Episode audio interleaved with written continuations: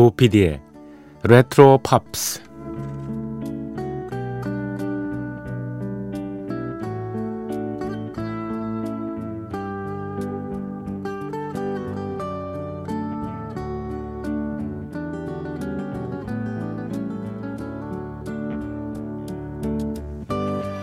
여러분 안녕하십니까? MBC 표준 FM 조피디의 레트로 팝스를 진행하고 있는 MBC 라디오의 간판 프로듀서 MBC 라디오의 황당 프로듀서 조정선 PD입니다.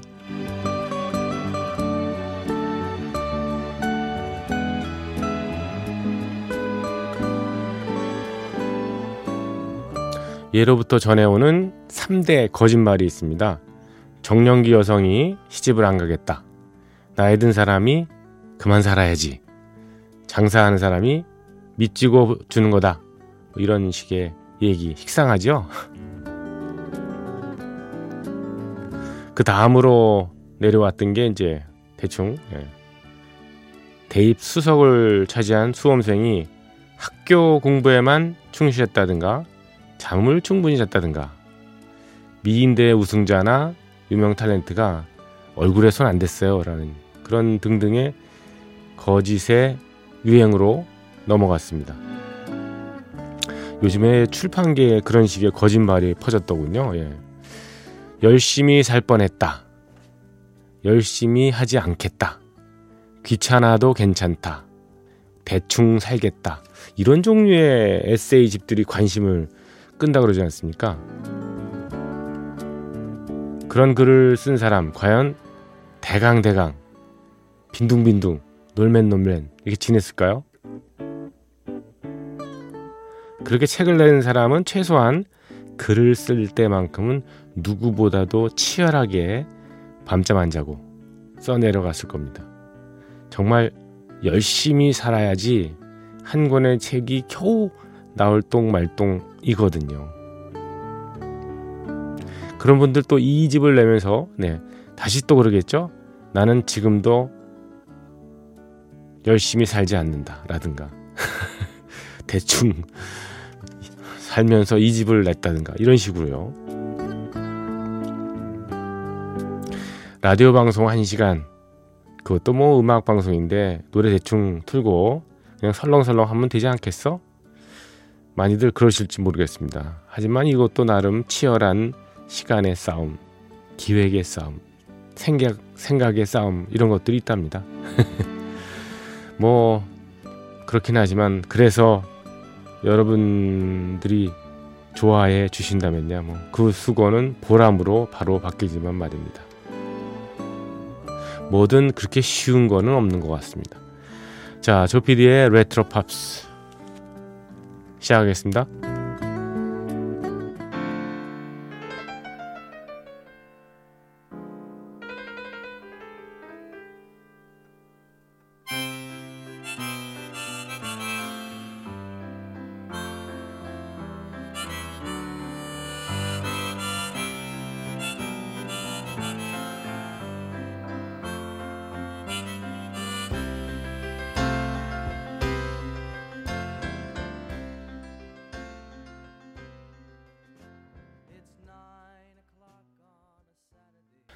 네, 조피디의 레트로 팝스 6월 17일 수요일 새벽 1시 지났습니다. 첫 곡으로 빌리 조엘의 노래였습니다. Piano Man 들으셨습니다. 1974년도에 이 곡이 나왔거든요. 74년도면 야, 지금부터 음, 거의 뭐 46년? 예. 47년? 우리 햇수로 굉장히 오래된 곡입니다. 음, 빌리 조엘의 데뷔 싱글이죠. 예, Piano Man. 이 당시에 이 지금도 이 노래는 다 기억하고 있습니다. 이 당시에 팝 차트에 그렇게 높이 올라가지는 못했어요. 이 곡이요. 예. 어, 25위까지 올랐네요. 예. 음. 뭐 number one을 기록했을 것 같은데 아니네요. 예. 예. 빌리 조엘의 자전적인 얘기를 그린 거죠. 빌리 조엘은 뭐 피아노 잘 치고 노래도 잘했습니다만 음, 이렇게 스타로 발돋움할 기회를 어, 쉽게 잡지는 못했습니다. 그래서 피아노맨으로서 많이 이렇게 또돌이 약사죠. 뭐 주로 그가 일을 했던 곳은 호텔 로비였습니다. 호텔 로비에 보면 왜 피아노 있지 않습니까? 거기에 거기서 이제 사람들의 분위기를 돋구어주는 그런 그런 역할을 계속하면서 여기저기 정말 미국 전역을 돌아다니는 예, 좀 고생을 정말 많이 했던 그런 아티스트로 알려져 있죠. 음. 빌지웰 참 뭐 예. 우리 감성에도 굉장히 맞는 것 같습니다. 예. 그렇죠? 한때는 많은 사람들이 부, 부러움을 샀었죠. 예. 슈퍼 모델인 예. 크리스티 브링클리하고 같이 이제 음, 결혼 생활 한 10년 동안 했네요. 네. 헤어지더라고요, 이렇게. 그렇죠. 예. 음, 빌리 조엘. 요즘도 가끔 이렇게 예, 뭐 백발이 성성하죠. 음, 근데 머리를 워낙 길게 예, 기르는 편은 아니라서 그냥 짧은 머리인데 이제 그래도 백발이 나타나니까 예, 노인티가 확 나더라고요. 예, 그래서 그렇습니다. 자, 빌리 조엘의 노래를 두 곡을 더 이어 듣겠습니다. 그 유명한 곡들이요. 예, 워낙 뭐 히트곡이 많습니다만 한 곡은요. My Life 예, 템포가 있는 곡이고요.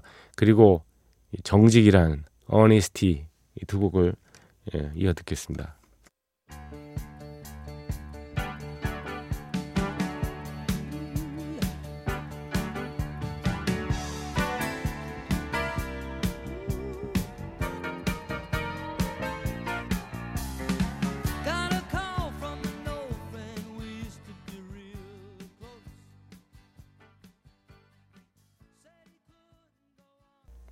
빌리 조엘의 노래였습니다. Honesty.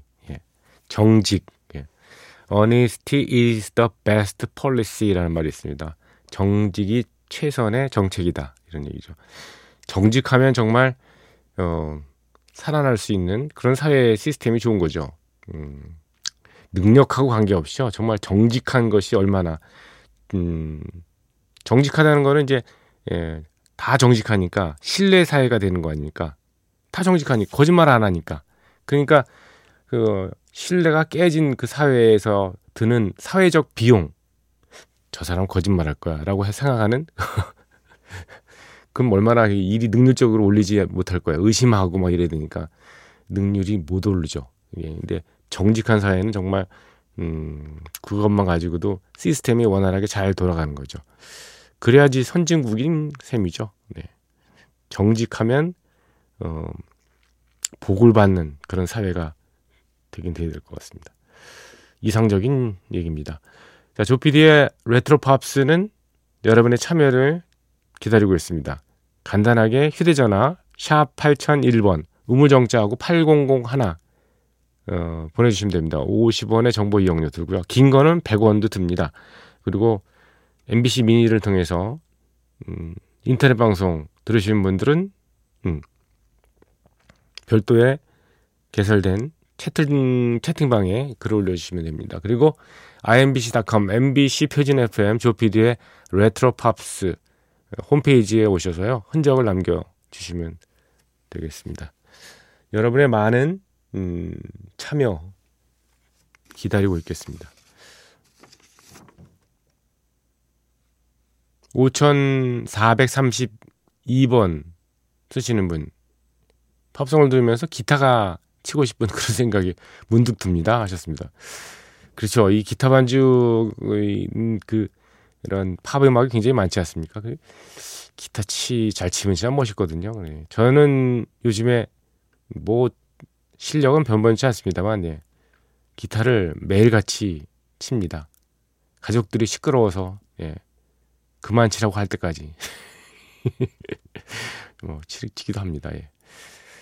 심야에 그 층간소음만 없으면은요 이렇게 이 와인 같은 거 한 잔 마시면서 예, 같이 예전 폭성 같은 거 노래 부르면 참 좋아요. 예, 그런 거. 가볍게요 그냥. 예. 그리고 네, 이분 예. 레트로 팝스 아주 사랑한다고요. 네. 쭉쭉 진행해 달라고 하셨습니다. 예.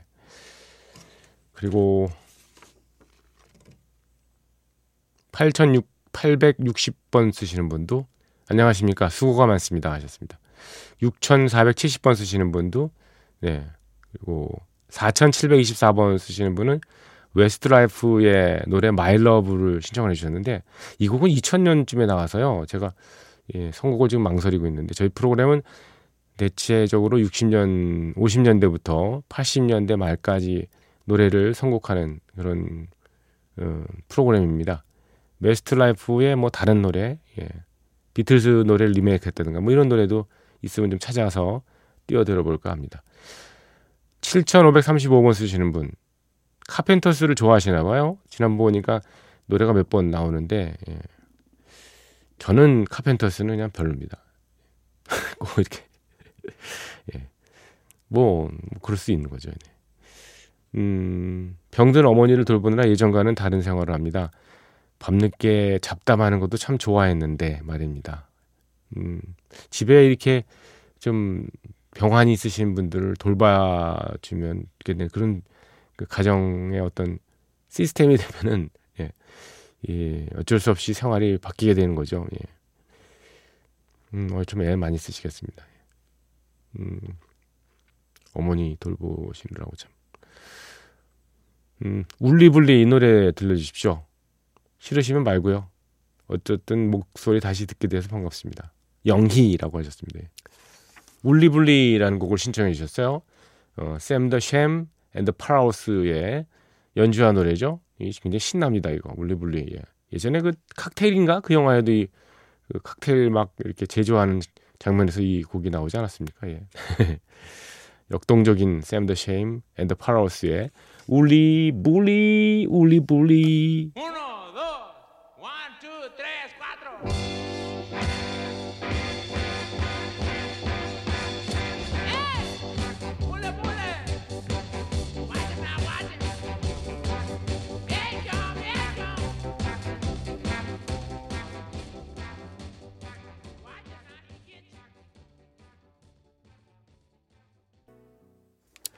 네, 들으신 음악은 예, 예 먼저 예, 소개해드린 울리블리 같은 뮤지션입니다. 샘 더 샘 앤더 파라우스의 Real Red Riding Hood였습니다. Real Red Riding Hood 빨간 두건이라고 예, 번역됐던 예, 동화가 있지 않습니까? 예. 음, 빨간 두건을 둘러쓴 어떤 소녀가요 할머님 아프신 할머님을 위해서 갖다 들 음식을 챙겨가지고 이제 산길을 걷는데 늑대를 만나죠. 늑대가 예, 저기 이제 그 빨간 두건의 소녀에게 할머니가 좋아하실 거니까 가서 꽃을 좀 따다 드려. 그래서 뭐 그런가요? 그래서 꽃을 따러 가죠. 그런데 그 사이에 이제 늑대가 할머니가 계신 집으로 가서 할머니를 집어 삼킨 거죠. 그래가지고 소녀가 꽃을 따가지고 그 집에 들어서자 늑대가 할머니의 그 옷을 입고 예 이제, 이제 들어오기만 해 내가 잡아먹게 이러면서 뭐 어, 그런 식의 그 동화가 있지 않았습니까? 결국은 어떻게 되는 거죠? 예 누가 도와서 예 도와주죠. 그래서 음 늑대의 배를 갈랐더니 할머니가 살아서 나오고 네. 뭐 그런 얘기입니다. 이런 그 동화가 참 음, 세계 공통의 동화라고 생각했더니 이게 다 어, 서양에서 건너온 거라는 걸 알았습니다. 그 내용을 그렸던 샘 더샘 앤더 파라우스의 Real Red Riding Hood.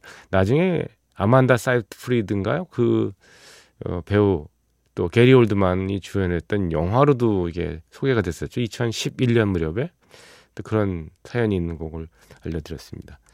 오리지널과 리메이크 곡 이어드립니다. 오늘은 Rhythm of the Rain이라는 곡을 골랐습니다. 이제 본격 예, 장마가 시작되면 뭐 이 곡이 참 활약을 많이 할 것 같습니다. 샌디아고 출신의 팝 그룹 캐스케이즈라는 예, 밴드가 1963년에 발표해서 팝 차트에는 3위까지 올랐던 곡입니다. 음, 그리고 그 이후에 많은 가수들이 리메이크했는데요. 오늘은 리메이크 곡으로는 1990년에 댄 포겔버그가 불렀던 예, Rhythm of the Rain입니다. 원곡의 분위기를 살면서도 글쎄 뭐 원곡에서는 좀, 좀 청승맞은 느낌이 있잖아요. 좀 아이고 뭐 남자가 여자를 잃었다 그래가지고 그렇게까지 뭐 그렇게 음 그냥 팍 주저앉아 버리면 되나 뭐 이런 식의 느낌이 드는데 나름 천둥 번개 효과가 좀 시대에 맞게 세련되게 변한 점도 있습니다. 음 빗줄기의 소리를 들어보십시오. 마치 내가 얼마나 바보였는지를 말해주는 것 같습니다. 내가 마음을 줬던 그 소녀는 가버렸습니다. 새로운 시작을 찾아서 말이죠. 하지만 그녀는 잘 모를 거예요. 내 마음도 함께 가져갔다는 사실을요. 이런 내용입니다. 리듬 오브 더 레인, 캐스케이즈.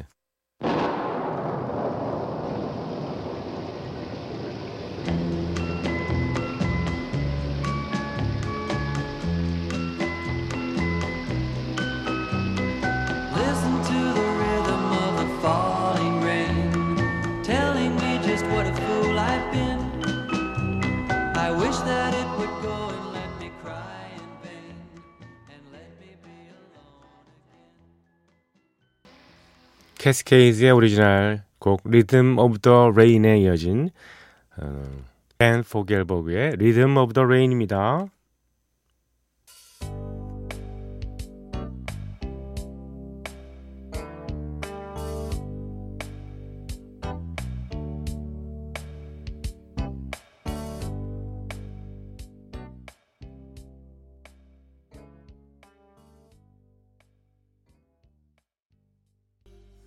Rhythm of the Rain 댄 포겔버그의 노래였습니다. 귀 익숙한 oldies 명곡이 화면을 가득 채웠던 영화를 음악과 함께 소개하는 영화와 영화 음악 시간입니다. 오늘의 영화는요. 1985년도 작품 Back to the Future입니다. 우리나라에서는 2년 있다가 1987년에 개봉했던 걸로 기억합니다. 시간 여행, time slip을 소재로 한 SF 영화의 대명사로 꼽히는 그런 작품인데요. 마이클 제이 폭스가 맡은 주인공 고등학생이요. 우연한 사고로 타임머신으로 개조된 차를 타게 되죠. 문이 날개처럼, 그러니까 갈매기의 날개 같은 예, 이렇게 위로 쫙 올라가는 그런 음, 차, 자동차 영화에 등장하는 그 소품 기억나실 거예요 아마. 실제로 오래전에 들로리안이라는 그 자동차 회사 작품이에요. 예, 그게. 물론 그 회사는 나중에 망했습니다만, 예. 들로리안. 예. 이게 영화 역사상 가장 유명한 타임머신, 글쎄요, 그 소품으로 이렇게 변신을 하게 된 건데요. 이걸 타고 30년 전 세상에 갇혀서 여러 소동을 겪는 그런 이야기입니다. 30년 전으로 돌아가는 거죠. 자, 주제가 먼저 들어보시죠. 휴 루이스 앤더 뉴스의 네, 파워 오브 러브.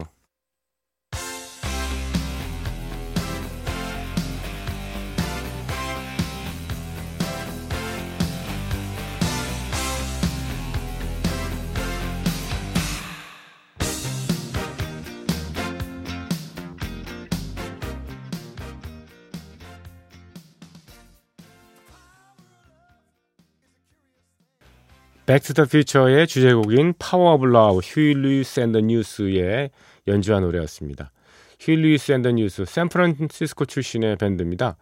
감독이었던 영화 Back to the Future의 감독이었던 로버트 저메키스가 직접 곡을 부탁했다고 하네요. 당시에 이 곡으로 빌보드 싱글 차트 number one을 기록했지만은 어, 아카데미 주제가상 후보에 올랐고 상은 받지 못했습니다. 그런데 얘기가 복잡해서 그런지 가사에 영화의 내용을 담지는 못했다고 하네요. 그러죠. 예. Power of Love 이 노래 들으면서 글쎄 어느 어떤 분들은 Back to the Future 영화에 대한 생각을 못 했을 겁니다. 그냥 노래로 그냥 완성된 하나의 그냥 작품 뭐. Back to the Future 영화에 재미있는 장면이 하나 있습니다. 과거로 간 주인공이요. 부모님의 파티, 학교 파티에서 밴드 공연에 자기가 스스로 끼는 장면이 있는데요. 그때 미래의 히트곡이 될 이 곡을 불러서 예, 분위기를 띄웁니다. 밴드 동료 중에 마빈이라는 사람이 이걸 보고 급하게 자기 사촌이라는 척에게 전화를 걸어서 들려주죠. 성이 벨이랍니다. 그러니까 척 베리죠, 척 베리. 그 유명한 50년대 로큰롤의 초창기 기수였던 척 베리의 예, 노래라서 척 베리가 뭐 전화상으로만 남아 간접 출연한 거죠. 예. 어, 영화상에서는 이 Johnny B. Goode이라는 척 베리의 히트곡이요. 음, 마티 맥플라이가 연주하고 노래하는 걸로 나왔는데 우리는 그냥 척베리 오리지널 곡으로 자니비 굿입니다.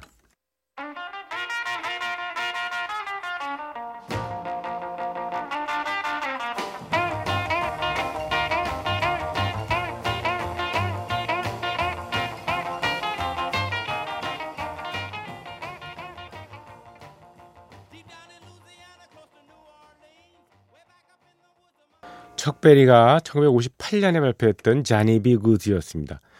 영화 장면은 사실 이보다 앞선 1955년이라는 설정이었거든요.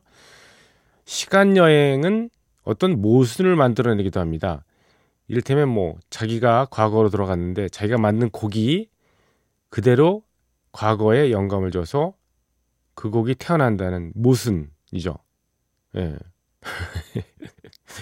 자기가 만든 곡, 지금 그 사람은 현대 사람인데 자기가 만든 곡이 과거에 영감을 줘가지고 그 곡이 태어난다고 하는 그런 예.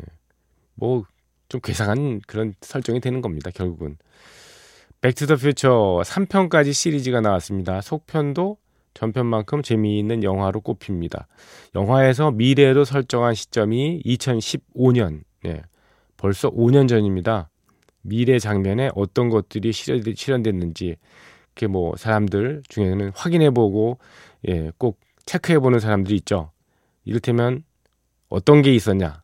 증강현실 같은 거, 증강현실이요. 그리고 드론 촬영 같은 거 이런 것이 있었습니다. 그러고 보면 예전에 그 이 뭐랄까요 미래 학자 또는 뭐 만화가 이런 사람들이 미래에 대해서 상상을 하면서 그린 것들이 뭐 상당 부분 그게 맞아 떨어지는 거 보면은 야 그거 참 놀랄지 않습니까 가끔요. 예. 영화에 또 어, 기억나는 장면이 또 하나 있습니다. 이 Back to Future의 예, 파티 장면, 네, 거기에 나왔던 곡 기억하시는지 모르겠습니다만 흑인 여가수 에타 제임스의 Dance with Me Henry라는 곡입니다. 네, Dance with Me Henry 들으시면서 여러분과 예, 일단 오늘 소개해드린 예, 백투더 퓨처는 여기서